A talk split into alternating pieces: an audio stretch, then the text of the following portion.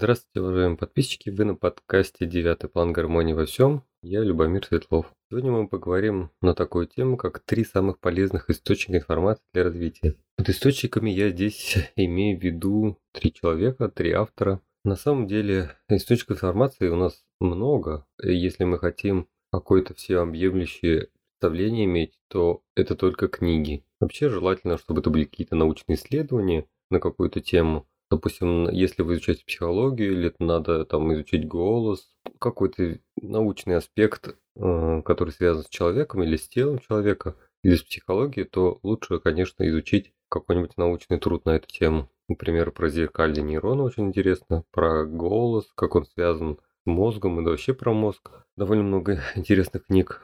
Если мы берем тему метафизическую, то есть тонких миров и планов, здесь источник информации – ни один не может быть достоверным, потому что, как мы говорили, только ваш личный опыт может быть достоверным источником информации для вас. А все остальные это просто как вроде, ну, вроде описаний, но без личного опыта они могут вас, допустим, убедить в чем-то, вы, допустим, уверены, что это так, потому что вы прочитали какую-то книгу. Но а кто вообще сам автор, сразу же человек задается вопросом, логический человек, кто автор, допустим, если он рассуждает, кто автор, какой у него опыт там и так далее. И может оказаться, что у человека, допустим, мало опыта, вообще много нет информации, вы сразу думаете, а, наверное, он какой-то не очень хороший источник. Хотя это может быть не так. Здесь, конечно, надо все это хорошо смотреть, изучать. Как мы говорили, вы проводите свое исследование. Но тем не менее есть много книг, и ведь кто-то их пишет. Зачем вообще вот писать книгу? Допустим, человек просветленный какой-то, он много знает вообще обо всем. Ну, и как бы зачем ему писать книгу? С одной стороны, вроде бы помогать людям, первое, что приходит в голову. Но зачем ему помогать? Потому что книга, она не дает просветления. Зачем же тогда не пишут книги? Книги на самом деле это что-то вроде ловушки. Человек, а, допустим, интересуется какой-то темой, допустим, он начал интересоваться эзотерикой. Допустим, я в свое время прочитал очень много-много книг а, всех типов, которые вообще были на эту тему, начиная с Блаватской, эти все томы теософии, ну, в общем, я изучал довольно много литературы. Но все они в итоге как бы дают только маленький-маленький-маленький кусочек, и без вот этого опорного луча голографического принципа невозможно озарение. Получается, информация должна набрать какую-то критическую массу, чтобы вы вообще что-то поняли. И поэтому книга это что-то вроде ловушки. Человек попадается в нее, он заинтересовывается, и, допустим, она показывает ему какое-то направление то можно, допустим, делать вот так, можно, допустим, заниматься йогой, или можно там заниматься целительством. И человек начинает в эту сторону смотреть. И постепенно погружается, еще больше и больше к нему приходит информация, потому что он на этом сосредоточен. И с этой точки зрения книга – это очень полезный инструмент. Книга сама себе, она не дает просветления, это абсолютно точно. Потому что книга – это просто, ну скажем так, набор слов, а обычно всю важную информацию – какие-то важные вещи передаются лично, присутствие через даже, ну, иногда просто достаточно присутствие, а некоторые нужно прикосновение, но все равно это происходит лично. Иногда даже раньше передавали через природные объекты, через листья, потому что они тоже способны записывать информацию гораздо лучше, чем книга. Но если человек уже достаточно, допустим, открыт для этого, он уже своими убеждениями поработал, и он не так категоричен во всем, не считает, что что правильно, что-то неправильно, он как бы открыт для мнений. В то же время он мыслит логично, то есть как бы пытается сопоставить факты, то для него книга может быть хорошим трамплином. То есть он что-то услышит, прочитает, и для него это будет как озарение. И его прогресс уже пойдет гораздо быстрее. Но если допустим, в книгах написано все правду, есть, ну, в любой книге вы найдете такую главу, как практика. То есть, ну, в основном так и есть, что человек, который, допустим, долго занимается этим, он же не будет вам просто теорию рассказывать, он вам говорит, попробуйте вот так сделать, попробуйте вы вот это упражнение, попробуйте вот эту медитацию. Вот везде будет практика. Если так много книг, даже эзотерических, в которых много медитаций, всяких практик, почему общество все еще считает, допустим, ясновидение не лженаукой, но чем-то таким нереальным. То, что, ну, то, что не может существовать. То, что человек летает, это вообще считается невозможным. Или там многие вещи, а, то, что даже то, что аура человека существует, считается, ну, не считает общество в целом, если брать общество, оно не считает это реальным. а наука так и вовсе отвергает и считает как бы ненаучно все это. Почему так медленно все происходит? Вроде бы информация же есть. Дело в том, что людей не то что сложно убедить. Дело в том, что люди, они не хотят, чтобы их убедили. Вот э, есть такой пример, что, допустим, человек спит, вы хотите его разбудить. Вы можете сделать это миллионом разных способов. Вы можете там включить будильник, или включить мягкую музыку, или включить громкую музыку, быструю, там, вылить на него ведро воды. Вы можете сделать миллионом разных способов что-то с человеком, если он спит, и он проснется. Но если человек лежит и притворяется спящим, но в то же время не спит, что бы вы ни делали, он будет притворяться спящим. Вы, допустим, включили громкую музыку, он же не спит, как бы ему не надо просыпаться. Он уже просто закрыл глаза и притворяется спящим. И он так и будет лежать. Вы как бы можете даже ведро воды на него вылить, а он может не шелохнуться, потому что он уже не спит. С этой точки зрения, единственный способ заставить человека проснуться, чтобы он перестал притворяться, что он спит, это его убедить. Как-то у каждого человека свой подход, каждому человеку получается свой подход, но как-то надо его постепенно-постепенно говорить, говорить, говорить, говорить, что он не спит, не спит, не спит. И когда-то там на миллионный раз он подумает, что ладно, все, типа уже хватит притворяться, и надо проснуться. Это имеет в виду насчет убеждения. Вот есть человек убеждений. Вот в одном, в одном сериале был прекрасный пример, что ну, такой фантастический сериал, и э, группа ученых нашла какую-то аномалию, в общем, такой-то, который научно описать невозможно. И они пришли к профессору, и, и, и ей вот предоставили все факты, прямо настоящие факты, которые невозможно оспорить. И они просили, чтобы он, этот профессор поддержал их. То есть они будут рассказывать общественности, предоставят вот эти доказательства, и чтобы профессор их поддержал. На что профессор ответил, что да, вот я вижу все доказательства, но поддерживать вас не буду, потому что это разрушает все, что я учил людей там на протяжении 40 лет. И типа из этих соображений, из того, что это противоречит всему, что до этого знали, человек просто ну, не стал ничего делать. Вот, и поэтому, хотя информации много, каждого человека надо убеждать отдельно. Этим и занимается большинство людей. Они пытаются, чтобы человек стал более осознанным и заметил многие вещи, которые он не замечал до сих пор. И в этом смысле есть такой глобальный план, так скажем, в развитии людей. Ну вот есть у нас власть, есть люди власти, есть наука, но вот это все в совокупности, это как общество, оно имеет свой глобальный план, как мы говорили, то, что создатель это мир как голография, имеет свой глобальный план развития. И, в принципе, там уже путь, как бы путь известен, мы просто идем постепенно, повышая свои вибрации, но мы должны двигаться как общество целиком, а не как отдельный человек. Отдельный человек, он как бы сам по себе двигается, но в то же время мы должны двигаться как общество, и поэтому важна вот эта коммуникация, чтобы люди общались между собой, делились между собой. И в этом смысле то, что мир как бы полностью справедлив. Все, что в мире есть, это все, что люди заслужили. Оно как бы такое есть. Он просто отражает их мысли. Надо взглянуть на многие события по немножко высшей точки зрения, и тогда они предстают в, в ином свете. Есть много книг, которые которых, допустим, буквально может быть полезна одна строчка. Но не, вы не можете перечитать все книги в мире. Есть вообще два подхода. Можно книги читать, а можно даже просто развить в себе чувствительность. Ты вот прикасаешься к книге, берешь ее в руки и знаешь все ее содержание досрочно, вообще дословно.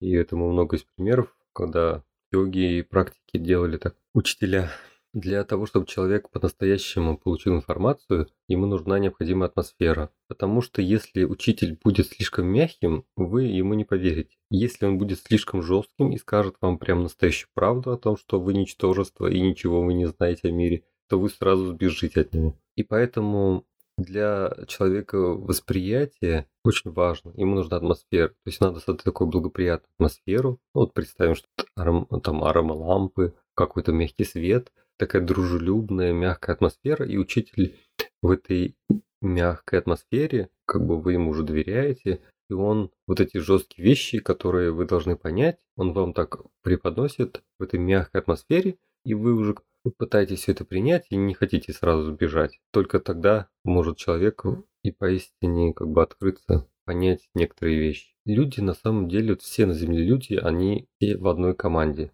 Все воплощенные люди, хоть и делятся на разные народы, группы, но в итоге они это все одна команда. Они все работают над одним проектом, это проект называется «Развитие общества». Хотя, конечно, не все гладко, есть всякие разные конфликты. Здесь очень важно, что, допустим, если какие-то знания есть, вы должны это передавать. Мы об этом поговорим еще в части про общение. Потому что то, что не двигается, если энергия двигается, она просто умирает. В смысле колебания, допустим, вибрация, она затихает, все, ее больше нет. Все говорят, что волна колеблется бесконечно, то есть она просто становится достаточно маленькой, чтобы ее увидеть. С практической стороны получается, что мало кто может все это прочитать, и получается этого просто нет. Есть один наш самый главный источник, который многие даже не воспринимают всерьез. Я тоже в свое время э, много слышал про йогу вообще. Ну, то есть йога же такая вроде как бы известная вещь уже очень давно. И курсы йоги там есть, всякие медитации есть. Ну, вообще слово йога, оно так распространено сильно, что я уверен, что каждый про это слышал. Первое, что представляет человек, это какие-то сложные позы, ходят на какие-то фитнес-йоги, все.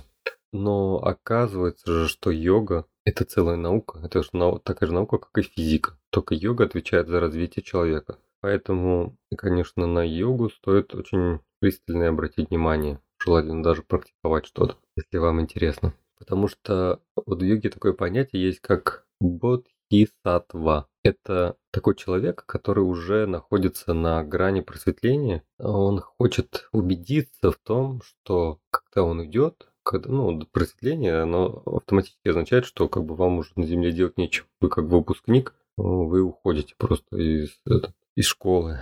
И он хочет убедиться, что когда он идет, то вы тоже последуете за ним. То есть он поэтому прилагает все усилия, он вам оставляет знания, рассказывает, убеждает, ну, все что угодно, все, что нужно для человека делает, чтобы их уровень развития поднялся. И, допустим, если он видит, что уже там через год, два, три вы последуете тоже за ним, то он уйдет. Но если же нет, он останется до тех пор, пока не будет уверен, что хотя бы какая-то группа будет готова пойти за ним. Здесь я расскажу про книги, которые были полезны. Ну, полезны для меня, но, возможно, для вас они тоже будут полезны. В первую очередь, это, конечно же, Садгуру. Есть такие книги. У него как внутренняя инженерия, карма, ади-йоги, размышления мистика.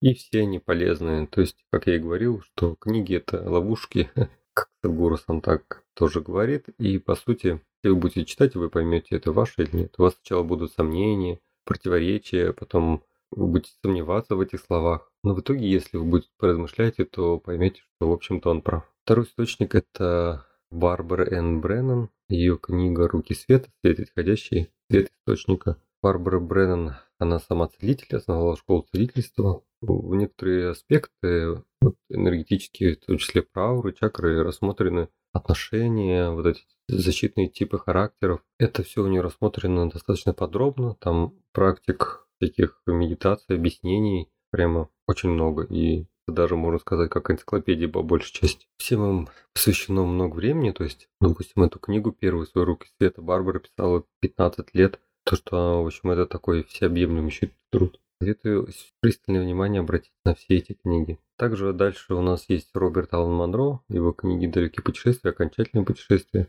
Это про тонкие миры, про путешествия, как они устроены, взаимосвязаны, и, в общем, это даст вам очень много информации. Здесь я хочу сказать, что вот, э, допустим, если Садгуру и Бреннан, они рассказывают, ну, в общем, обычные вещи, которые человека довольно встречается довольно много, там, какие отношения, там, как, как-то, допустим, как быть здоровым и все такое, а, то у Монро я встретил очень интересную, интересную, так скажем, ну, идею, не идею, но такой посыл, что человек, когда он доходит до определенного какого-то развития, он просто обязан изучать тонкие миры. То есть, есть без этого дальнейшее уже невозможно. Если просто что-то информацию получать, получать, получать, но в тонких мирах не участвовать, не исследовать их самому, то как бы дальнейшего пути не будет. Потому что дальнейшие пути, они все тонких планах, и там уже физического ничего нет. С этой точки зрения это как бы самая полезная информация. Также у нас есть Владимир Мегре с кедрами и Александр Саврасов с дольменами. И Ну, это такая очень специфическая информация, требующая, наверное, большой подготовки, чтобы ее понять, потому что там не все так просто. Но, тем не менее, тоже это очень интересно почитать. В конце хочу сказать насчет книг и вообще информации, потому что, допустим, вы прочитали какую-то книгу, и вы просто осведомлены о том, что там написано. Вы не сделали информацию частью себя. Вы сделаете ее частью себя, только если будете что-то практиковать. Первое, что должны хотя бы сделать, это законспектировать это все внимательно, все это прочитать. Лучше всего это законспектировать, а еще лучше делать сразу все эти практики, сделать какие-то выводы, чтобы не было так, что вы прочитали и типа у вас в голове там стоит, что вам надо сделать какие-то практики, которые вы не сделали, как незаконченное дело. Либо бросайте, либо как бы делайте. В голове такое не стоит держать. Книгу вы с собой ведь не унесете. Допустим, во сне вам могут встретиться там очень мудрые люди, которые уже не физические, но они вам много чего могут рассказать, но ведь вы с собой же из сна не унесете книгу, вы не унесете конспект. И здесь то же самое из физического мира в нефизический вы тоже книгу не унесете. Вы можете унести только собственное понимание, собственные убеждения, собственный как бы накопленный опыт. И поэтому очень важно, все информации, которая вам встречается, вы просто обязаны ее сделать частью себя. То есть неотъемлемой частью ту, которую вы не забудете. То, что нас же вот на экзамене учили заучивать, но здесь нет смысла заучивать, потому что вы уже потом можете не вспомнить. А надо понять именно сам принцип. Как всегда говорят, надо понять сам принцип, тогда уже любое понимание придет. Вот к этому я вас призываю. То есть любую информацию, которую бы вы не прочитали, вы должны переработать со своей точки зрения, с точки зрения голографии. У голографии есть такой принцип, что на один объект, который является голограммой, может быть миллион точек, в которых эта голограмма видна. И она с каждой точки может быть видна по-разному. Каждый видит голограмму целиком, но все-таки он видит ее со своего угла, а другой, тем рядом стоящий, видит ее со своего угла. И таким образом получается множество, множество, множество взглядов на одну и ту же голограмму, что несет как бы разный опыт и разнообразие. Поэтому изучайте полезные источники и делайте все практики, которые у них есть. Это всегда вам поможет. На этом пока все. Увидимся в следующем выпуске.